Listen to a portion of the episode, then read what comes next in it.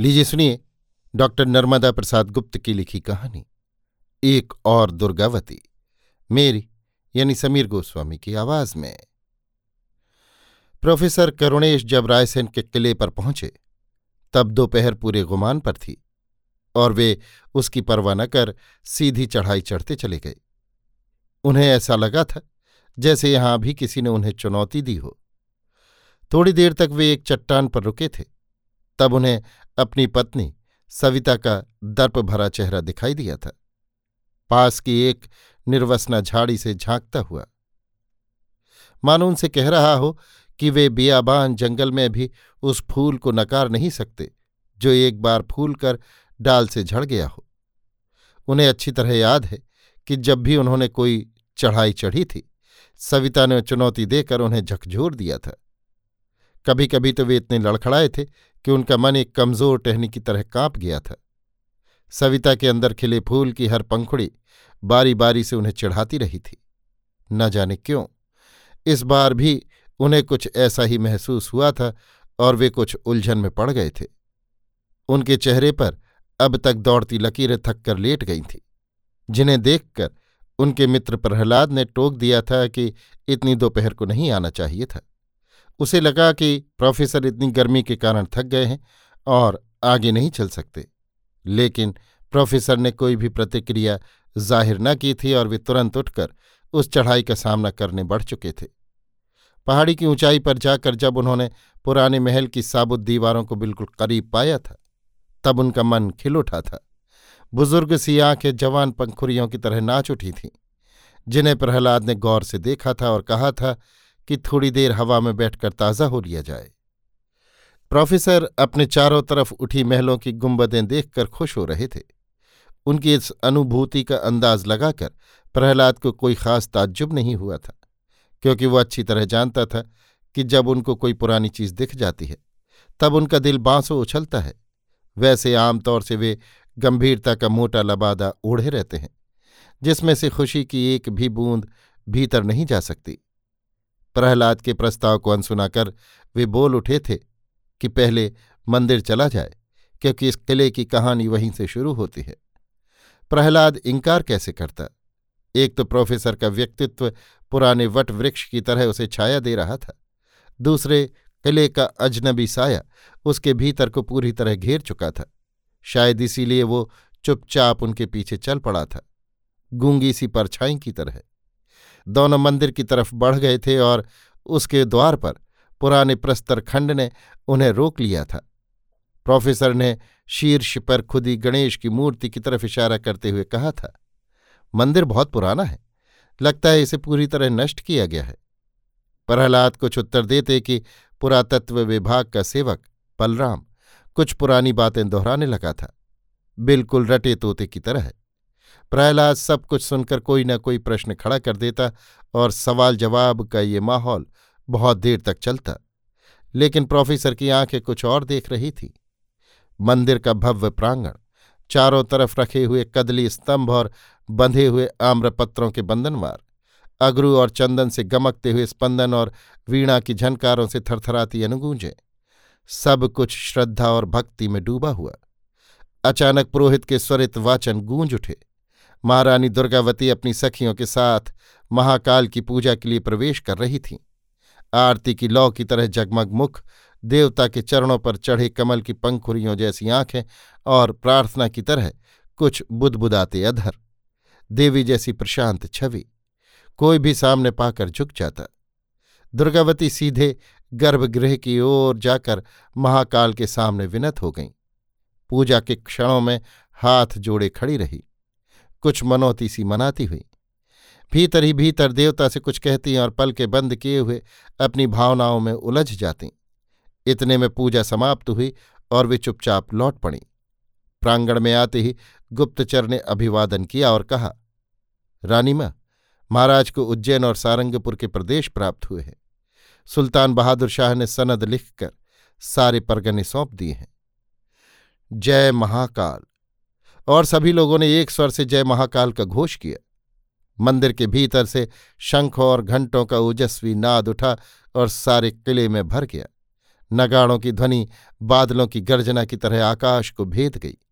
दुर्गावती ने गुप्तचर को सोने का कड़ा दे दिया और महाकाल की मूर्ति के सामने झुक गईं। जैसे ही निकली, मोहरों के भरे थाल मौजूद थे। उन्होंने पुरोहित ब्राह्मणों और चारणों को अपने हाथों से बांटना शुरू कर दिया। मंदिर के नीचे खड़ी भीड़ उत्सुकता से प्रतीक्षा कर रही थी। उसे भी महारानी के दर्शनों का प्रसाद मिला। मोहरों के थाल तेज़ी से इधर उधर दौड़ रहे थे। खबर सुनकर दुर्गपति आ गए थे। महारानी ने तुरंत आदेश दिया, दुर्गपति राज्य भर में घोषणा करवा दो कि सब मंदिरों में जाकर पूजा करें। रंगशालाओं में नृत्य गान हो नगर नगर में उत्सव और आनंद मनाए जाएँ। दुर्गपति चिल्ला उठा, रानी माँ की जय! महाराज की जय। फिर एक जय घोष फूटा और प्रोफेसर के कानों से टकराया। वे थोड़ी देर के लिए चौंक से गए और अपने भीतर की आवाजों में डूबने उतराने लगे। जब उन्होंने सांची के पास एक नई गुफा की खोज की थी, तब दुनिया भर में शोर मचा था। टेलीविज़न, रेडियो, समाचार पत्र और देश विदेश के विद्वान एक साथ चिल्ला पड़े थे और वे उसी तरह चौंके थे। लेकिन उनकी सविता ने एक भी शब्द न कहा था। खुशी से भरकर उन्होंने स्वयं उससे कहा था, सविते, मैंने ऐसी गुफा खोज निकाली है कि सारा संसार मुझे पुकार रहा है। ये देखो, पत्रिकाएँ, अखबार और बुलेटिनें सब के सब मुझसे लेख मांग रहे हैं। ढेरों पत्र, ढेरों फ़ोन। जानती हूँ, पर उससे मुझे क्या? मेरे अंदर की गुफाएँ तो अभी तक अछूती हैं। उन्हें देखने की फुर्सत किसे है? क्या कहती हो सविते? क्या मेरी ख्याति से तुम्हें खुशी नहीं हुई? क्या तुम्हारा नाम ऊँचा नहीं हुआ? मुझको ऊंचाई से क्या लेना देना? आपकी ऊंचाइयाँ बढ़ती जा रही हैं और मैं उनके सामने बौनी होती जा रही हूँ। सविते, ठीक कह रही हूँ। क्या आपने कभी पूछा कि मैं कैसी हूँ? किताबें, मूर्तियाँ, लेख, भाषण, सब मुझ पर परत दर परत लदे हैं और मैं खुद एक अनखोजी गुफासी बन गई हूँ, जो खोजी आँखों के सामने भी बेकार पड़ी हूँ। अच्छा सविते तुम ही बताओ कि मैं क्या करूँ? जो तुम कहोगी वही करूँगा। सच? हाँ। तो चलो आज घूम आए। कोई पिक्चर देखेंगे और वोलगा में भोजन करेंगे। आज नहीं सविते। पत्रों के उत्तर देने हैं और लेखों की मांग है उन्हें। कल सही, पर मैं जानती हूँ कि वो कल कभी नहीं आएगा। उस दिन सविता मान गई थी और प्रोफेसर अपने बड़े कमरे में जाकर खो गए थे। रात आई और खिसकती गई। सविता इंतज़ार में बैठी बैठी सो गई। पर उन्हें न भोजन की परवाह और न सोने की। वे अपने लेखों में लगे रहे। दिन और रात। सविता उस कल की प्रतीक्षा में दिन गिनती रही। थकी और बेबस। उन्हें एक क्षण के लिए ऐसा लगा कि प्रांगण के कोने में सविता बैठी हो। उदासी की चादर ओढ़े हुए। वे उसकी तरफ़ घूर कर देखने लगे और जब कुछ नज़र न आया, अपनी आँखों को मलते हुए बाहर निकले। मंदिर से जुड़ा हुआ अंतपुर का पथ। थोड़ी ही दूर पर मुख्य द्वार और फिर एक विस्तृत भीतरी मैदान। सामने एक ओर से खुली एक भव्य इमारत। प्रस्तर खंभों पर खड़ा लंबा चौड़ा महकक्ष जब नष्ट हो रहा है। प्रहलाद ने टोका, वो तो सभा भवन प्रतीत होता है। बलराम ने तुरंत उत्तर दिया, सर, ये बादल महल है, जहाँ नृत्य गान के आयोजन होते थे। प्रजाजन भी आते थे। कुछ खास लोग इधर सिंहासन पर महाराज और महारानी विराजमान होते थे। फिर दोनों ओर विशेष पदाधिकारी और प्रजा के प्रतिनिधि, सामने नर्तकियाँ और गायिकाएँ अपनी कला का प्रदर्शन करती थीं। तब तो बादल महल चित्रों और आलेखनों से अलंकृत रहा होगा। वाद्यंत्रों की सुरीली ताने हवा के रथों पर बैठकर चारों ओर घूमती रही होंगी। प्रहलाद के अंदाजों से घिरकर प्रोफेसर कुछ नए चित्र संजोने लगे थे। उनके कानों में गायिकाओं की ताने और नर्तकियों के नूपुर बजने लगे। एक अनोखा दृश्य नाच उठा। कितना ऐश्वर्यमय, किंतु कितना सचेतन। नर्तकी के चरण थिरक रहे थे। तांडव की भाव मुद्रा। महाराज शिलादित्य जोश भरे नेत्र इधर उधर घुमा रहे थे और महारानी उनकी भाषा पढ़कर प्रसन्न हो रही थीं। मंत्री और सामंत अपने में तल्लीन। प्रजाजन प्रशंसा में एक दूसरे से संकेत करते हुए नृत्य गति पर था और दर्शकों की आँखें उनकी गतों पर जमी हुई। आनंद और उल्लास की चरम सीमा की द्वारपाल ने महाराज को कुछ इशारा किया और महाराज उठकर चले गए। महारानी और मंत्री उनके पीछे थे। महाराज का निजी कक्ष, भीतर रेंगती फुसफुसाहट और बाहर आगे पठान सी आकृति। महारानी आशंकाओं से भरी थीं कि महाराज ने उन्हें बुलाकर कहा, रानी, सुल्तान को किसी ने बहका दिया है और अब वो उज्जैन की घात में है। उसने कसम खाई है कि वो रायसेन को धूल में मिला देगा। तुम सावधान रहना। मैं उसे बदलने की कोशिश करूँगा, पर तुम तैयारी रखना। अभी तो उसने उज्जैन और सारंगपुर की सनद दी है, और अभी रानी, ये राजनीति है। अगर हम सुल्तान की सहायता न करते तो वो पराजित तो होकर भाग जाता। लेकिन इस समय उसकी तूती बोल रही है। राजपूत भी भयभीत हैं। लक्ष्मण सेन भी आ गए थे। महाराज ने उनसे कहा, भैया उज्जैन की खबर लेना ज़रूरी है। भूपत राय अकेला पड़ गया है। सुल्तान की नीयत खराब हो गई है। हम उससे निपट लेंगे। अब रायसेन का सारा बोझ तुम्हारे कंधों पर है। भौजी का ख्याल रखना। महाराज शिलादित्य चले गए। एक आशंका और चिंता की रात छोड़कर। और वो रात कितनी लंबी निकली, इसे महारानी जानती थीं या लक्ष्मण सेन। उस सूने कक्ष से दुर्गावती और लक्ष्मण सेन अब भी झाँक रहे थे। और प्रोफेसर ने उनके चेहरों को करीब से देखा था। दुर्गावती, सीता की तरह शीलवती और लक्ष्मण सेन बिल्कुल लक्ष्मण जैसा आज्ञाकारी। भौजी और देवर का अनोखा जोड़ा। जो भौजी कहती, देवर उसे सिर माथे मानता। एक जोड़ा तो उनके घर में भी है। सगा भाई तो नहीं, दूर के रिश्ते का। हृदय उनका भाई बन गया है। सविता का दास। शॉपिंग के लिए जाता है। क्लबों में पार्टनर का काम करता है और सिनेमा में काफ़ी जानकारी रखता है। जब वे गुफा पर लिखने के लिए दो माह तक बाहर रहे थे, तब सविता उसके संग खुश थी।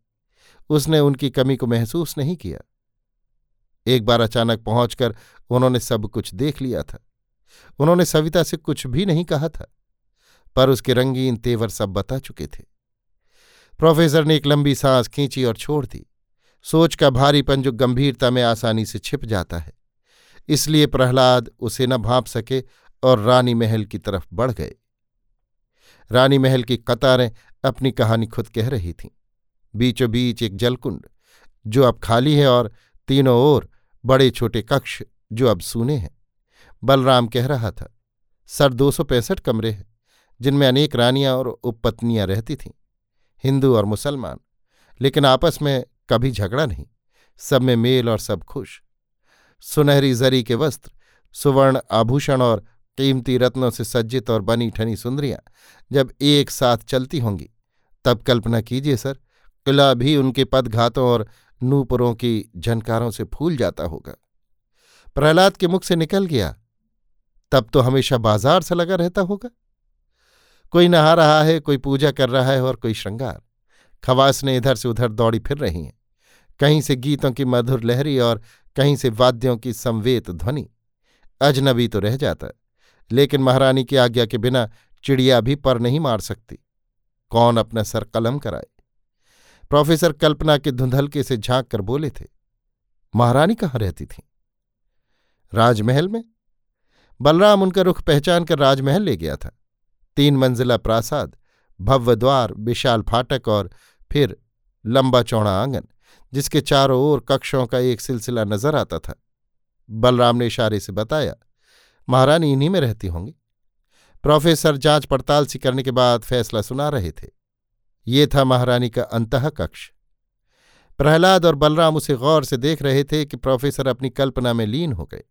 बिल्कुल शांत, कक्ष को एक टक घूरते हुए, जैसे कोई ध्यान लगाए खड़ा हो। दुर्गावती का कक्ष राम और कृष्ण की लीलाओं से चित्रांकित। बीच में शिव की पूजा करते राम की मूर्ति। भक्ति का पूरा परिवेश और उससे घिरी दुर्गावती। आस्था की प्रतिमा सी। शांति और दृढ़ता से बनी हुई। सूचनाओं के अंबार, पर चेहरे में जरा भी सिकुड़न नहीं। महाराज सुल्तान से मिलने गए और कैद कर लिए गए। बहादुर शाह का उज्जैन पर अधिकार हो गया। राजकुमार भूपतराय मेवाड़ के राणा से सहायता लेने रवाना हो गए। सुल्तान का काष्टा और सारंगपुर पर कब्जा हो गया। सेना ने विदिशा को तहस नहस कर दिया। सुल्तान रायसेन के मार्ग पर बढ़ रहा है। एक के बाद दूसरी खबर आती और दुर्ग की अभेद दीवारों को भेद कर तीर की तरह गढ़ जाती। लेकिन दुर्गावती महाकाल के सामने निष्कंप दीपशिखा की तरह जलती रहती।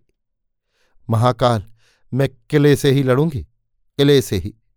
दुर्गावती बैठे बैठे बुदबुदाई थी और बाहर खड़े मुनि जयवल्लभ, लक्ष्मण सेन मंत्री तथा सेनापति अचानक चौंक पड़े थे। वे उठकर बाहर आईं और मुनि जयवल्लभ को प्रणाम कर बोली, मुनि जी, हम किले से ही लड़ेंगे। देवरजू उतरकर युद्ध करें तो हमें कोई आपत्ति नहीं है। लक्ष्मण सेन ने समर्थन किया, मैं भौजी को अकेली नहीं छोड़ूँगा, उनके लिए यहीं प्राण दूँगा। जयवल्लभ गंभीर होकर राय देने लगे। लेकिन कभी कभी बाहर आकर सामना करना पड़ेगा। शत्रु को नष्ट करने का यही विधान है। लक्ष्मण सेन, जैसी आपकी आज्ञा। जयवल्लभ सुल्तान की सेना ने किले को घेर लिया है। पूरी तैयारी के साथ उन मोर्चों पर डट जाओ, जो पहले से तय है। लक्ष्मण सेन मंत्री और सेनापति चले गए। मुनि जयवल्लभ ने महारानी से कहा, सुनो माँ, मैं अब जाऊँगा। अगर आ सका तो सती की पूजा करूँगा। भगवान महावीर तुम्हारा मंगल करें, महाकाल तुम्हारी रक्षा करें। मुनि जयवल्लभ बाहर आए ही थे कि दुश्मन की तोपों ने आग उगलना शुरू कर दिया। एक गोला किले पर फटा और एक बुर्ज को घायल कर दिया। दिन भर गोले गरजते रहे, लेकिन दुर्ग उसी शान से खड़ा रहा। हिमालय की तरह अडिग। कई दिन बीत गए। सुल्तान की कोशिशें कामयाब न हुईं। उसे रोज गुस्सा आता और वो रोज महाराज को डांटता। जब महाराज भी न माने, उसने उन्हें मुस्लिम बना लिया। शिलादित्य से सलाहुद्दीन और सलाह दी। शायद महारानी इस खबर से घबरा कर किला सौंप दे। सूचना गई और असर हुआ। महारानी ने लक्ष्मण सेन को बुलाकर कहा, देवरजू, तुम्हारे भाई को बड़े कष्ट दिए जा रहे हैं। अब मुझसे सहन नहीं होता। जाओ, सुल्तान से कह दो कि हम किला छोड़ रहे हैं। भूपत राय भी आ रहा है। कुछ सेना लेकर। लेकिन सुल्तान महाराज को कैसे छोड़ेगा? सुल्तान को मेरी ओर से कहना कि महाराज को किले पर जाने की अनुमति दी जाए, ताकि वे रनिवास को किले से उतार लाए। अगर सुल्तान ने मना कर दिया तो? तो दूसरा उपाय सोचेंगे। दुर्ग, हमें दुर्ग भी उतना प्यारा है, देवरजू। रानी माँ, मुझे क्षमा करो, मैं समझ रहा था कि, देवरजू, पति मेरी पत है तो दुर्ग मेरा हृदय। राजपूतानी पति के बिना नहीं रह सकती और नारी हृदय के बिना नहीं जी सकती। रानी माँ की जय। लक्ष्मण सेन चार सैनिकों के साथ सुल्तान के पास गया और महाराजा को ले आया। साथ में था मलिक शेर महारानी दुर्गावती सहेली रानियों के साथ द्वार पर थी। आरती के थाल सजाए पहले तिलक, फिर पुष्प और फिर आरती। सभी ने बारी बारी से अपने देवता का स्वागत किया। एक घड़ी तक मलिक शेर दंग रह गया। फिर पूरा झुंड महाकाल के मंदिर की तरफ़ बढ़ा। द्वार पर पहुँचते ही महाराज बोले, रानी, मैं अपवित्र हूँ, मुसलमान हूँ, मुसलमान बना लिया गया। मैं महाकाल के दर्शन। दुर्गावती गरज कर बोली, दुर्ग से इतना मोह, हमसे इतनी ममता कि मुसलमान हो गए, लज्जा नहीं आई, क्या राजपूती का पानी उतर गया? जाओ, महाकाल के दर्शन करो और मौत से खेलो। महाराज का चेहरा लाल हो गया और वे फुर्ती से भरकर महाकाल की प्रतिमा की तरफ़ दौड़ पड़े। जैसे ही लौटे केशरिया वस्त्र तैयार थे। पहनकर बोले, मलिक शेर, तुम जाओ और सुल्तान से कहो कि हमारी मुलाकात अब जंग में होगी। दुर्ग के सारे सैनिक केशरिया बाना पहन चल पड़े, हथियारों की धारे पर रखने मुख्य द्वार खुल गया और जय महाकाल का घोष गूंज गया। इधर से रायसेन की सेना और उधर से भूपत राय की। दोनों तरफ़ से सुल्तान पर हमले। महाराज शिलादित्य, लक्ष्मण सेन भूपत राय सब एक से एक बढ़कर वीर। लेकिन महाकाल को कुछ और ही मंजूर था। सभी युद्ध में खेत रहे। इधर महारानी दुर्गावती, सभी रानियाँ, उपपत्नियाँ सज धज कर महाकाल के दर्शन करने पहुँची और वहाँ से बारूद खाने में जाकर बैठ गईं। मांग के सिंदूर, चमक उठे और चमक उठी मशाल की लौ। एक विस्फोट का धमाका धरती और आसमान को हिला गया। मुनि जय वल्लभ कुछ देर से पहुँचे और हाथ जोड़कर खड़े हो गए। राख माथे पर लगा, चिल्लाए, जय दुर्गावती, जय सती। प्रोफेसर भी चिल्लाए, जय दुर्गावती। बलराम ने कहा, सर, जौहर तो बारूद खाने में हुआ था। कहते हैं राज सिंह की सब रानियाँ जलकर मर गई थीं। चलो, वहीं चलें। शिलाखंडों से बना बारूद खाना ज़मीन की सतह से पैंतीस चालीस फुट गहरा। तहखाने से सुरक्षित। इस समय एक दो मंजिला वापी का गड्ढा सा लग रहा था। पर उस समय ज़मीन से मिले होने की वजह से कोई भी जान नहीं सकता था कि यहाँ कोई तलघर या इमारत है। बलराम ने अफसोस सा ज़ाहिर करते हुए कहा, सर, जौहर के बाद कोई नहीं बचा और किला उजड़ गया। आज तक न जाने कितने राजा आए, पर कोई भी आबाद नहीं रह सका। लोग कहते हैं कि सती का शाप लगा है इस किले को। प्रहलाद बारूद खाने की गहराई का अंदाज लगा रहे थे और प्रोफेसर उसमें डूबने लगे थे। शाप, आखिर शाप तो उनके घर को भी लगा है। सविता उनसे ऊब कर हृदय का आसरा चाहती है। उसने तलाक की अर्जी दे दी है। कारण कुछ नहीं, केवल इतना कि उसके पति किताबों, गुफाओं लेखों सबके चक्कर में उसकी देखभाल नहीं कर पाते। पति का प्यार नहीं दे पाते। वो अपने ही घर में ऐसे रहती है, जैसे उसकी शादी न हुई हो। आज तक पत्नी की ज़िंदगी को तरसती रही, पत्नी की ज़िंदगी। सविता की धुंधली सी छाया उस बारूद खाने में डोलने लगी और प्रोफेसर अचानक फुसफुसा पड़े। सविता। प्रोफेसर की आवाज़ सुनकर प्रहलाद ने कहा था, सर चले, सविता जी इंतज़ार कर रही होंगी। अभी आप सुन रहे थे डॉक्टर नर्मदा प्रसाद गुप्त की लिखी कहानी, एक और दुर्गावती। मेरी यानी समीर गोस्वामी की आवाज़ में।